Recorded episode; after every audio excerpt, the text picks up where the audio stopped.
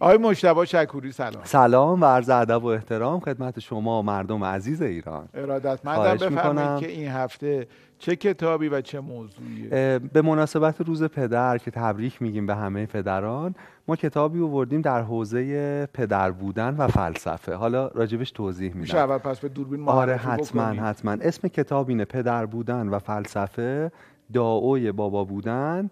و یه مجموعه مقاله است. مال انتشارات نگارستان اندیشه و ترجمه آقای محمد شکری. داوی بابا بودن یعنی چی؟ ببین داو یه کلمه چینیه. به منزله راه و رسم عملی انجام یک کاره. مثلا آدما ممکنه ازدواج کنن و همسردار بشن. اما همسرداری چیز دیگه است. درسته؟ آدم ممکنه مثلا فرزنددار بشن اما فرزندداری یه جور فضیلت یه جور حکمت عملی در انجام اموره. که اصلا توی حکمت قدیمی چینم آره. داو دجینگ یا تاو تچینگ در, در واقع راه و رسم عملی مثلا بله. رسم راه و رسم عملی اینجا بابا بودن. آره. خیلی, خیلی کتاب خوبیه. یه جورایی اینجور کتابا راجع به مسائلی که ما کم در موردش حرف می‌زنیم کمک می‌کنه که یه نگرش عمیقتری داشته باشیم. کتاب تو مقدمش هم نویسنده ها میگن که یه جورایی داره برای مفهوم پدری پدری می‌کنه. یعنی چی؟ یعنی اینکه پدری کردن یعنی اینکه مواظبت می‌کنه ازش. می‌دونید شکلش میده رشدش میده. کمک می‌کنه. ما در مورد مادری زیاد صحبت کردیم. اگه چند تا خانوم توی اتاق بذارید در مورد تجربه های والدگریشون تجربه فرزنددار شدن چالش هایی که توی این مسیر دارن راحت با هم صحبت می‌کنن. اما اگه چند تا مرد رو توی اتاق بذاریم شاید حتی فرصتی پیش نیاد که اسم فرزندانشون رو بگن. راجع به چیزای دیگه حرف می‌زنن. این کتاب تلاش می‌کنه در فضایی که ما دچار یک سکوتیم در مورد یکی از مهمترین مفاهیم که پدر بودنه در واقع بتونیم این سکوت رو بشکنیم. روز پدرم هست فردا و من می‌خوام هم آرزوی آرامش کنم برای پدرانی که از دنیا رفتن مثل پدر خود شما اونهایی که پدرشون از دست دادن و هم آرزوی سلامتی برای پدرانی که هستن و امیدوار باشیم که سایهشون انشالله سالها بالای سر فرزندانشون و خانوادهشون باشه. ممنون چه آرزوی خوبی. سلامت بشید کتاب رو سروش جان مجموعه زیادی از مقالات تشکیل میده. نویسنده مشخصی نداره. حدود 20 نویسنده هر کدوم یه مقاله یا به صورت اشتراکی با همدیگه یه مقاله رو نوشتن. از این زاویه هم کتاب جالبیه چون کمک می‌کنه ما دید 20 تا آدم مختلف به یک مفهوم رو بتونیم در نظر بگیریم 20 جهان معنایی مختلف رو تجربه کنیم. ولی اگه مخاطب عمومی هستیم باز هم می‌تونیم از این کتاب استفاده کنیم به شرطی که با حوصله بخونیمش. یعنی درنگ کنیم روی مفاهیم بذاریم در واقع حلاجی بشه در ذهنمون و آرام آرام پیش بریم. با اولین مقاله کتاب شروع کنیم. یه مفهومی هست به نام فادر تایم یا پدر زمان. یه شمایل استورهی از کسی از یه شخصیتی که انگار پدر زمانه. زمان رو پیش می‌بره. در یه دستش داست داره که نشانه مرگ در یه دستش هم ساعت داره. در واقع اینکه این زمان به سمت مرگ میره. این مفهوم مفهوم جالبیه. مقاله اول در مورد تجربه یک پدره که این رو باز می‌کنه که چطور تجربه تعامل او با کودکش به او چیز مهمی رو یاد داده و اون زیستن در زمان حاله. یعنی او تعریف می‌کنه که تو این تجربه وقتی کودکان وقتی ذهن یک مبتدی وقتی ذهن بیالایش کودک در زمان حال فقط قوته بره و داره لذت می‌بره از پدیده ای چطور این منتقل میشه به کسانی که او رو تماشا می‌کنن؟ او فیلسوف خودش نویسنده مقاله اول و میگه که من در تمام زندگی درگیر این بودم که این تجربه رو چطور میشه ساخت.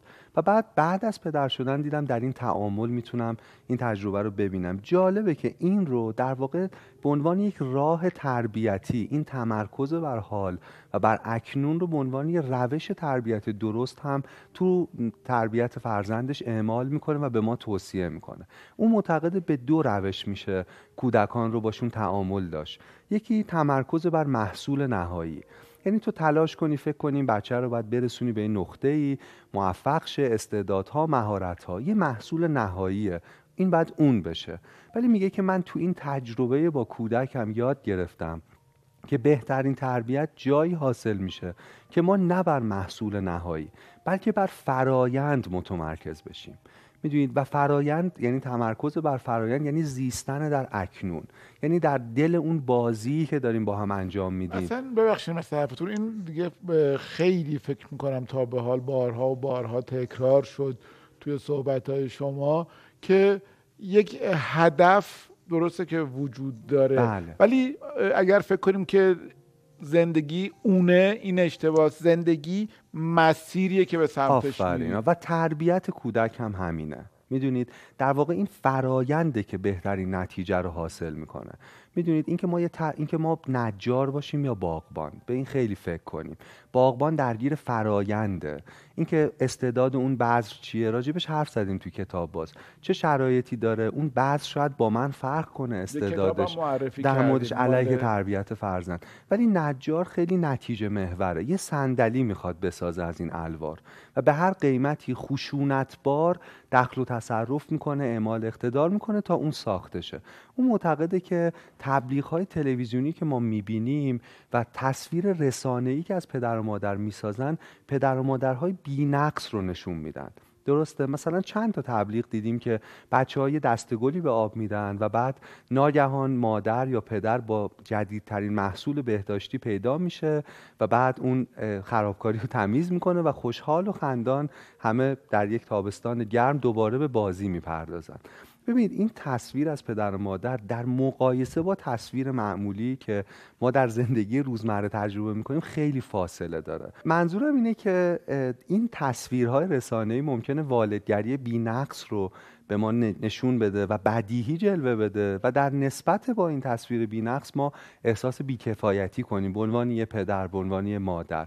و بعد نتایجی که ساده سازی میشه. یا یه فرزند موفقی رو می‌بینیم و بعد پدر مادرش میان تو اون مصاحبه. آقا چی شد بچه شما موفق شد؟ ما خیلی مواظبش بودیم. ما خیلی می... یه روایت فلت مسطح دارن از والدگریشون. ما دائم حمایتش می‌کردیم ولی نمیره پشت صحنه این رابطه والد و فرزند رو ببینه. اونام چالش هایی داشتن. در واقع اونام می‌دونید مسائلی داشتن مسائبی داشتن. یعنی می‌خوام بگم ما نتیجه رو فقط می‌بینیم. فرایند خیلی مهمه. جمله به نظرتون پس درست میاد اگر بگیم که هیچی واقعا الان داشتین حرف می‌زدین هی داشتم با خودم فکر می‌کردم. بله. هیچی که در این جهان وجود داره کامل نیست. بله. ولی به ما تصاویر کاملی نشون داده میشه. اون لحظه ای که ثبت شده و عکسش در فضای مجازی گذاشته شده یک لحظه است. قبل و بعدش این صورت این لبخند دقیقا همینطور. دقیقا. یا اون پدر مادری که از دلایل موفقیتشون و روش والدگری خوبشون حرف می‌زنن خیلی دارن تون مصاحبه ساده سازی می‌کنن. می‌خوام بگم آره و بعدیار معمولا آدما تعریف نمی‌کنن بله، مشکلات رو بله. نمیگن. اون لحظه های پر از غمشون رو ازش عکس نمی‌ذارن دقیقا. طرف هست. آره مثلا اگه اونایی که کودکی من و شما رو دیدن بخوان بگن که چه چالشایی با ماها داشتن که, اصلا هیچی. یعنی هنوزم یه نشانه از کودکی و بله. نه نه نه نه. نه اینو گربه من داشتم با یه گربه بازی می‌کردم یهو نمی‌دونم چرا ناراحت شد و آره پنج. این اینه. دعوا نیست. آره. هنوزم که هنوزه. آره خلاصه بعد داشتین ما در هنوز یه چیزایی داریم از گذشته.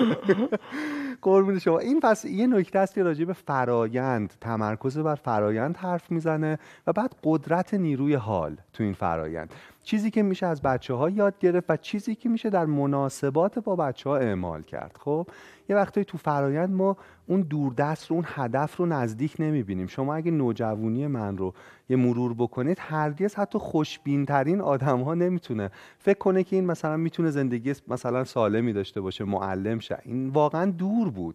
ولی من اتفاقا معتقدم اون فراینده اون فراز و نشیبه تاثیر خیلی مهمی داشته. مقاله دوم در مورد اینه که پدر بودن چگونه زندگی شما رو تغییر میده. خیلی عنوان جالبیه. ببین والد بودن دگرگونی عظیمی در هویت ما می‌سازه. یعنی اصلا ما رو کامل تغییر میده. چیزایی که قبلا مهم بودن دیگه بعدش مهم نیستند. و نویسنده با ابزاری فلسفی یه توضیح خیلی جالب در مورد این حس میده. حالا من پدر نشدم ولی خود شما سورنای عزیز رو دارید و این تجربه رو دارید. اون میگه یه جور پوچی مثبت بعد از پدر شدن در آدم رخ میده. حالا اینو بعدا باز بازش می‌کنیم که چیه. پوچی مثبت یعنی توهی شدن از خودت. یعنی تا قبل از پدر شدن آدم می‌دونید اولویت داره نگاهی داره به زندگی ولی ناگهان انگار تمام اینا توی فرایندی یهو تغییر می‌کنه. یعنی دیگه خیلی چیزا مهم نیستن و دیگه یک چیز خیلی خیلی مهمه و اون فرزندمونه سلامتیشه زنده موندنشه و رشد و موفقیتشه.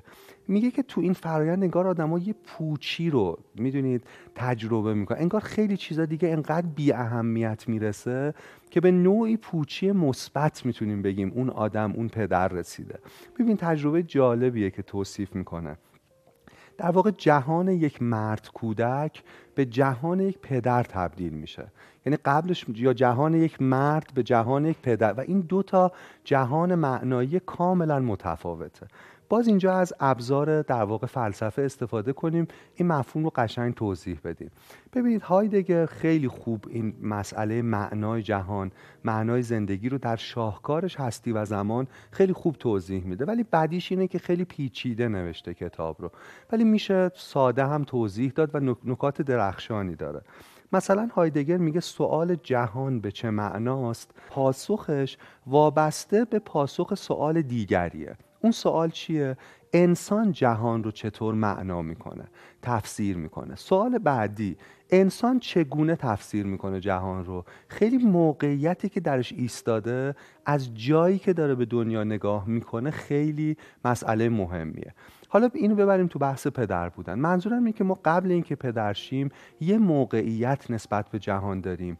بعد از این تجربه که موجودی کوچک آسیب پذیر و شبیه ما در زندگی ما یهو سر سبز میشه و دیگه نمیره یه موقعیت دیگه داریم. نسبت به پدیده ها نسبت به جهان. در واقع هایدگر میگه طرح آدم هاست که جهان رو می‌تونه براش معنی متفاوت بسازه. یه مثال از چکش می‌زنه. مثلا میگه چکش چیزی که ما فکر می‌کنیم خیلی تعریفش بدیهیه اما نیست. چکش می‌تونه تعریفش جسم فلزی باشه که دسته چوبی داره. می‌تونه تعریفش جسمی باشه که یه ابزاری که باش خونه می‌سازیم یا برای کوبیدن استفاده می‌کنیم. اما چکش می‌تونه چیزی هم باشه که ما گاهی روی کاغذامون می‌ذاریم که باد نبره اینها رو. و البته چکش جایی می‌تونه ابزاری فلسفی باشه.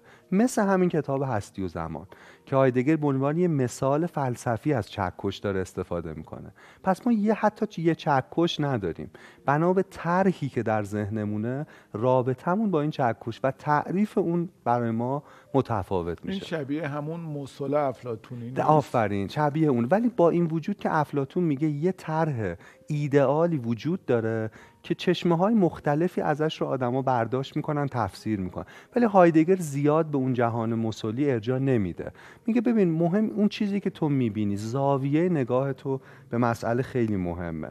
اما بزرگترین طرح زندگی آدما چیه؟ حالا که ما در مورد معنای جهان حرف می‌زنیم یه سوال مهم اینه که چه طرح کلانی فارغ از طرحهای ریز ما برای کل زندگی می‌تونه وجود داشته باشه؟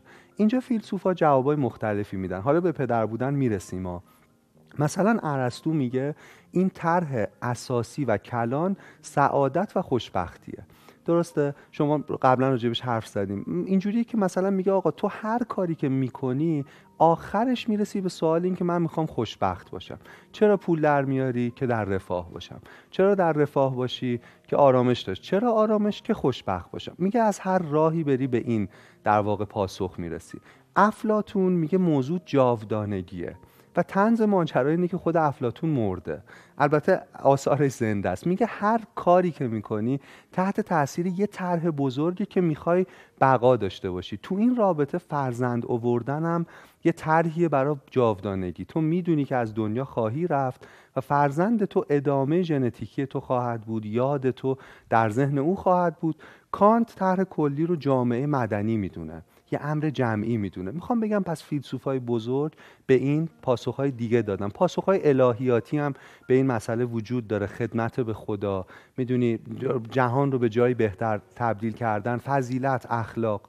ولی من می‌خوام بگم حالا اینجا بحث رو آروم آروم ببریم جلو. گفتیم که آقای عرستو میگه طرح اصلی سعادت و خوشبختیه. خب؟ اما چقدر ممکنه این طرح اصلی؟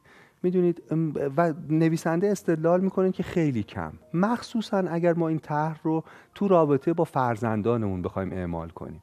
یعنی اونا کل شختر از اینن که راه های سعادتی که ما با تجربه بهش رسیدیم رو بخوان طی کنن. می‌خوان راه خودشون رو برن. می‌دونید؟ اونا تحت تاثیر شرایط زمانه دوستان چیزایی که ما کنترل نمی کنیم تصمیماتی می‌گیرن که این طرح ما رو به شکست در واقع منتهی می‌کنه. پس اگر کسی طرح کلیش برای زیستن برای رابطه با فرزندش سعادت او باشه احتمالا خیلی رنج خواهد کشید خیلی خیلی زیاد.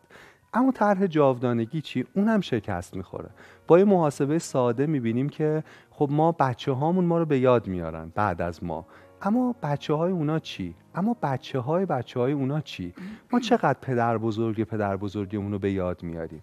و بعد اینکه ژنها در هر نسل سهم ما ازشون داره کم میشه. یعنی یه جای دیگه ما عملا نیستیم خیلی کم حضور داریم. یا اینکه من اگه بخوام ادامه زندگی من رو فرزندم زندگی کنه باز به یه چالش مهم می‌خورم. او یه آدم دیگه است.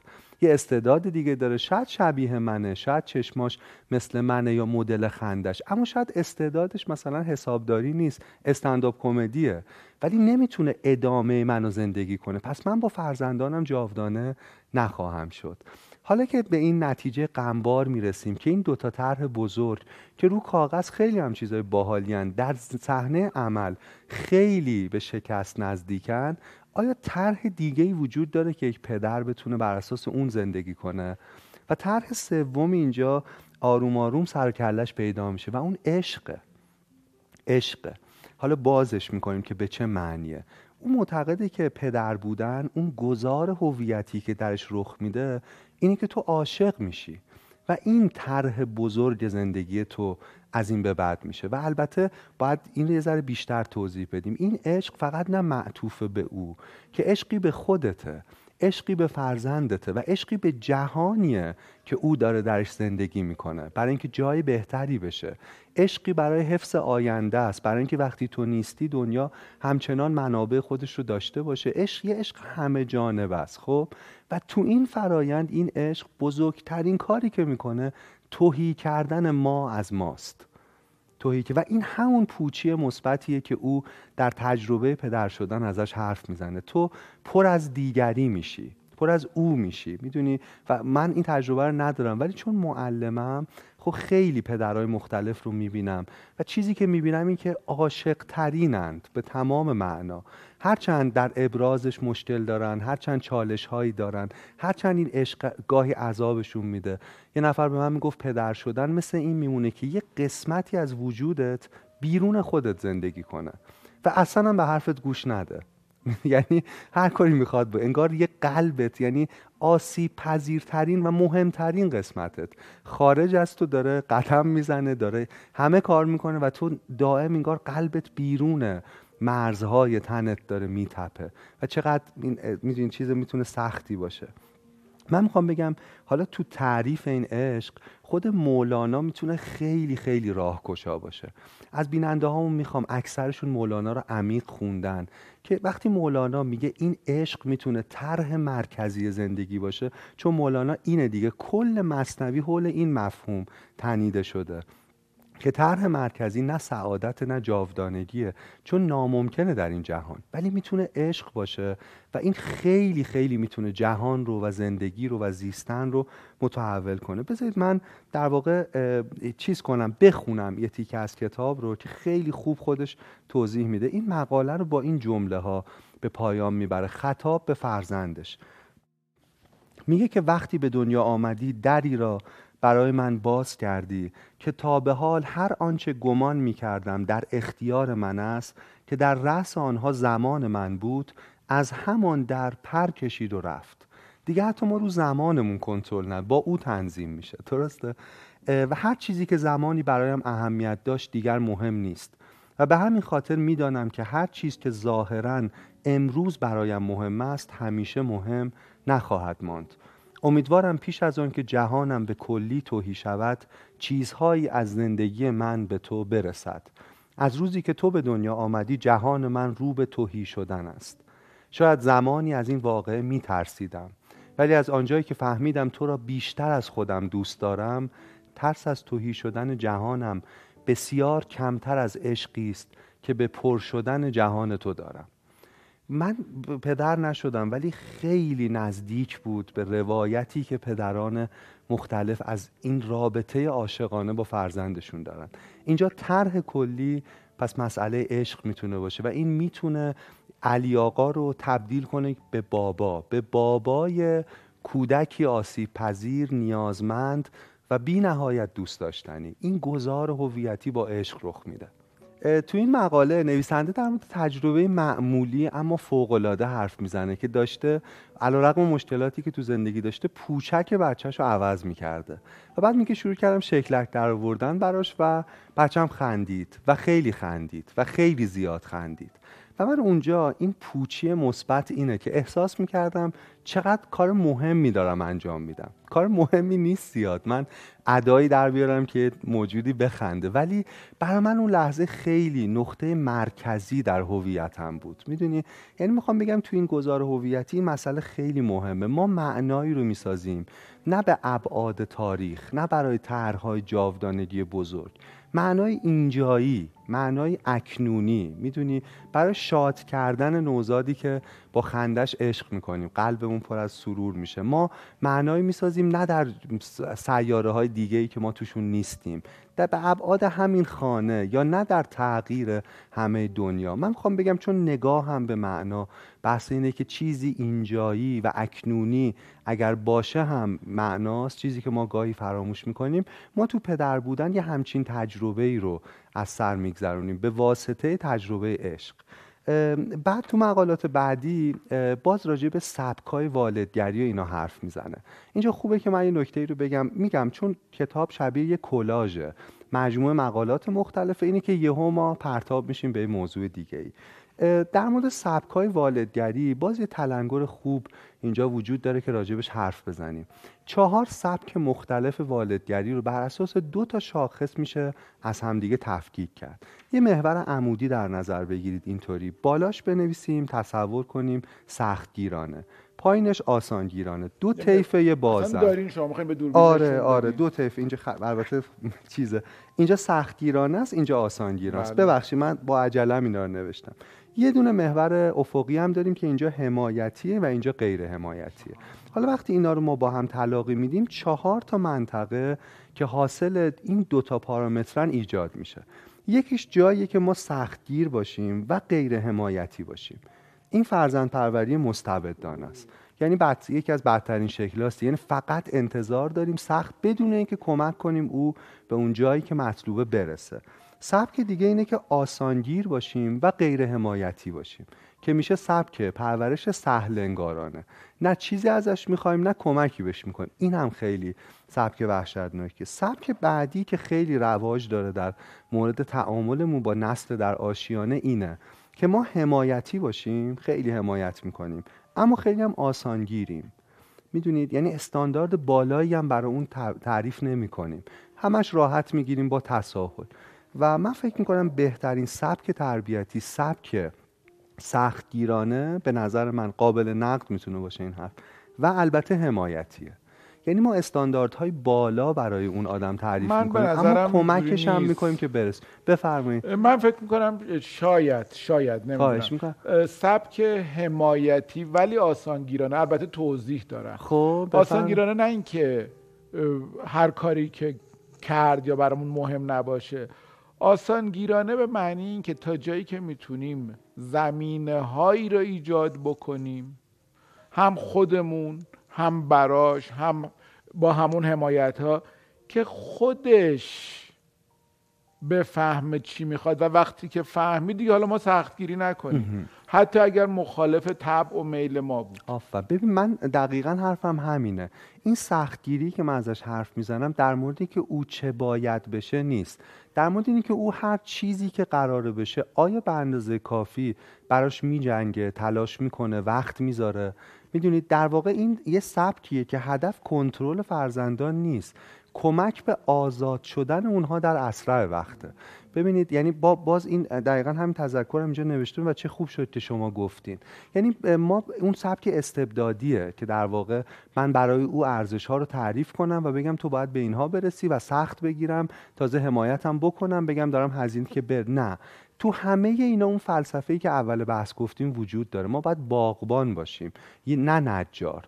در واقع مشکل مهم این نسلی که در آشیانن و من باشون ارتباط دارم علیرغم همه حسنهایی که دارن اینه که به اندازه کافی برای چیزی پایداری و سماجت به خرج نمیدن. سبک سختگیرانه به اضافه حمایتی می‌خواد مطمئن شه که ارزش های فرزندان اصولشون آرزوهاشون اهدافشون هر چیزی که هست باشه. اما آیا به اندازه کافی براش میجنگن یا نمیجنگن؟ سختی رو در واقع در اون بخشی باید اعمال کنیم که اون بسترها ساخته بشه. آره. برای اون باید سخت کوشی کنیم دقیقا. در واقع همون دوگانه ای که اول ساختیم که فرایند محور یا نتیجه گراست. در واقع تو این سختگیری توی فرایند هاست اگر ما فرزندان مثل ما باشن و ما مثل گذشتگانمون که اصلا جامعه پیش نمیره. این تعارض می‌دونید اینکه ما با هم موافق نباشیم موتور پیشرفت جامعه است. این خیلی مهمه. من فکر کنم مهمترین آدمایی هم که سروشان ما رو ساختن aan آدمایی بودن که سختگیری به خرج دادن روی استانداردهای تلاش و رشد. و البته حمایتمون کردن که بتونیم بهترین نسخه خودمون رو بروز بدیم. برای خود زندگی من این بوده. یعنی کسی که خیلی به من آسان گرفته و عملا می‌دونی رو استانداردی نایستاده کمکی زیاد به رشد من نکرد. شاید به درک من یا همدلی کمک کرده. ما یه ذره تو نظام آموزشی باید مواظب باشیم که این نه سختگیری به معنی استبداد یا تحمیل کردن چیزی به اذهان بچه ها بچه بلکه سختگیری در جهت اینکه اونها باید باید تلاش کنن باید در جهت خود شکوفاییشون برنامه عملی داشته باشن. چقدر الان دلم می‌خواست اون حکمت جبران خلیل جبران رو داشتم که درباره نگاه به فرزند میگه. اون یک صفحه بله. عالی بود. شما یه بارم خوندیم بله و بله. به نظرم بینه اعلامیه آره که بچه ها مال فردان. درسته. و ما مال امروزیم و نمی‌تونیم فردا رو در امروز حبس کنیم. آفرین. ما باید سعی کنیم به فردا برسیم نه اینکه جلوی فردا رو بگیریم و بخوایم حبسش کنیم در امروز. اینا تیری که باید پرواز کنن ما باید نگاه کنیم که عجب تیری. آفرین. چه پروازی. آفرین. و چه استعاره درخشانی. یعنی سروشان مسئله چه نیست؟ چگونه است؟ می‌دونی مسئله این نیست که من به فرزندم بگم چه باید باشه. مسئله اینه که مواظب باشم که او این چگونگی رو خوب طی کنه. می‌دونید هر چیزی که هست. و این خیلی مسئله مهمیه. یه مقاله دیگه ای که باز توی کتاب خیلی من دوست داشتم در مورد اینه که یه کسی که پدری داشته به شدت سختگیر و البته با فاصله با فرزندانش مواجه می شده پدر سنتی تیپیکال ایالت های جنوبی در آمریکا. یه همچین شخصیتی. و نویسنده با این سوال عاطفی شروع می‌کنه که آیا پدر من اهل مراقبت کردن هست یا نه؟ این سوال رو میپرس و توضیح میده که پدر من هیچ وقت آدمی نبود که ما رو زیاد لمس کنه یا تاچ کنه یا برای ما کلوچه بپزه یا مثلا شبیه پدرهایی که در رسانه های مدرن می‌بینیم نبود. اون مواظب ما بود برای تأمین معاش ما میجنگید اما مواظب رشدمون هم بود اما یه فاصله ای داشت و بعد یه سوال برای این پیش میاد که شاید برای نسل های قبلی نسل ما هم پیش بیاد که آیا پدر من با این استانداردها عاشق ما بوده یا نبوده. نکته درخشانی که اینجا بهش اشاره می‌کنه در مورد اینه که این یه نوع تحریفه که ما هر نوع مراقبتی رو شبیه عشق مادرانه تعریف کنیم. عشق می‌تونه انواع مختلفی داشته باشه. بنا به موقعیت شخصیت شاکله حسی رفتاری آدم ها نوع ابرازش فرق داشته باشه. ما باز اینجا با یک انحصار در روایت روبرویم که مثل مسئله شرم باید این رو بشکنیمش. می‌دونید؟ من می‌خوام بگم اگه تصویرهای رسانه‌ای عمده رو در دنیای مدرن در سالهای اخیر از پدر واقعی از پدر ایدئال بخوایم مرور کنیم به تصویری می‌رسیم که خیلی شبیه عشق مادرانه است خیلی. ولی ممکنه بعضی با این تصویر عاشق بچه هاشون نباشن. در, با در حالی که عاشقن اما نوع ابرازشون در واقع متفاوت باشه و در مردم غالبا هست. یعنی اصلا مکانیزم های اون ممکنه فرق کنه. شرایط فرهنگی که موجه می‌کنه شکل خاصی از عشق ورزی رو یا نه جایی موجه نمی اینا همه موثره و مسئله خیلی مهمیه. می‌خوام بگم شکل پدرانه متنوعی از مراقبت وجود داره که می‌تونه مکمل اون شکل مادرانه باشه. مثلا من انواع مختلف این رو به صورت داستان اطرافم دیدم.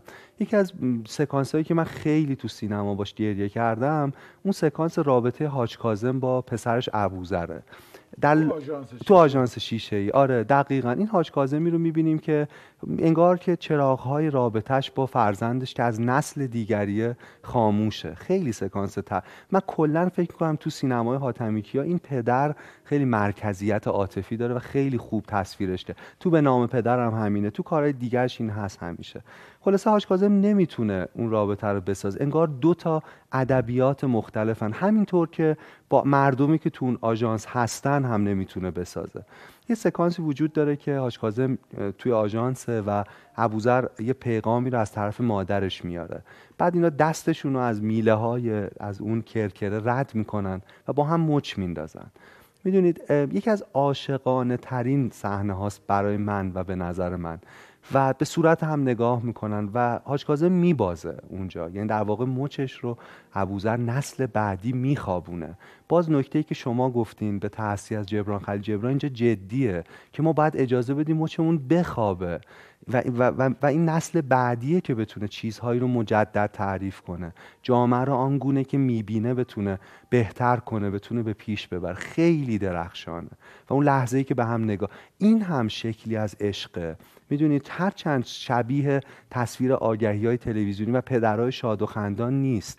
باز تو فیلم این ما فادر به نام پدر با بازی درخشان دنیل دی لویس ما این رو می‌بینیم. رابطه پدر و پسری که عملا از دو فرهنگ مختلف دو تا جهان معنایی مختلفن ولی چطور این عشق انگار تار و پود هر دوشون رو تغییر میده و داستان داستان واقعیه در یکی از دوستان من که یه پسر جوانی داره میگه که می‌گفت که وقتی که پسرم بچه بود کشتی می‌گرفتیم با هم و من برای اینکه اون خوشحال باشه خودم رو می‌دادم زمین میذاشتم منو در واقع ضربه فنی کنه میگه الان هم دوباره کشتی می‌گیریم و اون برای اینکه من خوشحال باشم خودش می‌زنه زمین و می‌ذاره من. چقدر زیبا. میگه یکی این و یکی دیگه این که اون موقع وقتی از دستش عصبانی می‌شدم می‌گفتم که برو توی اتاق.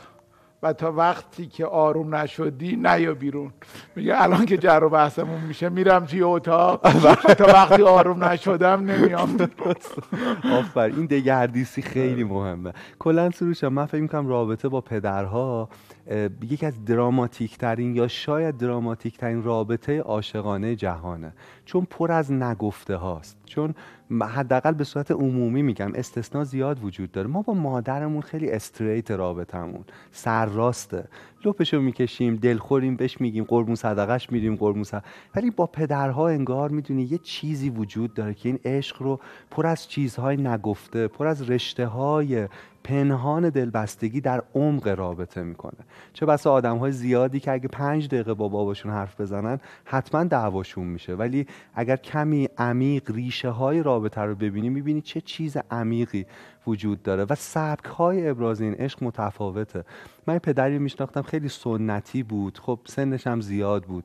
یه دیدم که این آدم داره اسم بازیگرای سینما رو حفظ می‌کنه. ازش پرسیدم که چرا این کارو می‌کنه مثلا این خانم فلان این آقای فلان بازیگر نسل جوون. گفت برای اینکه بتونم با بچم حرف بزنم.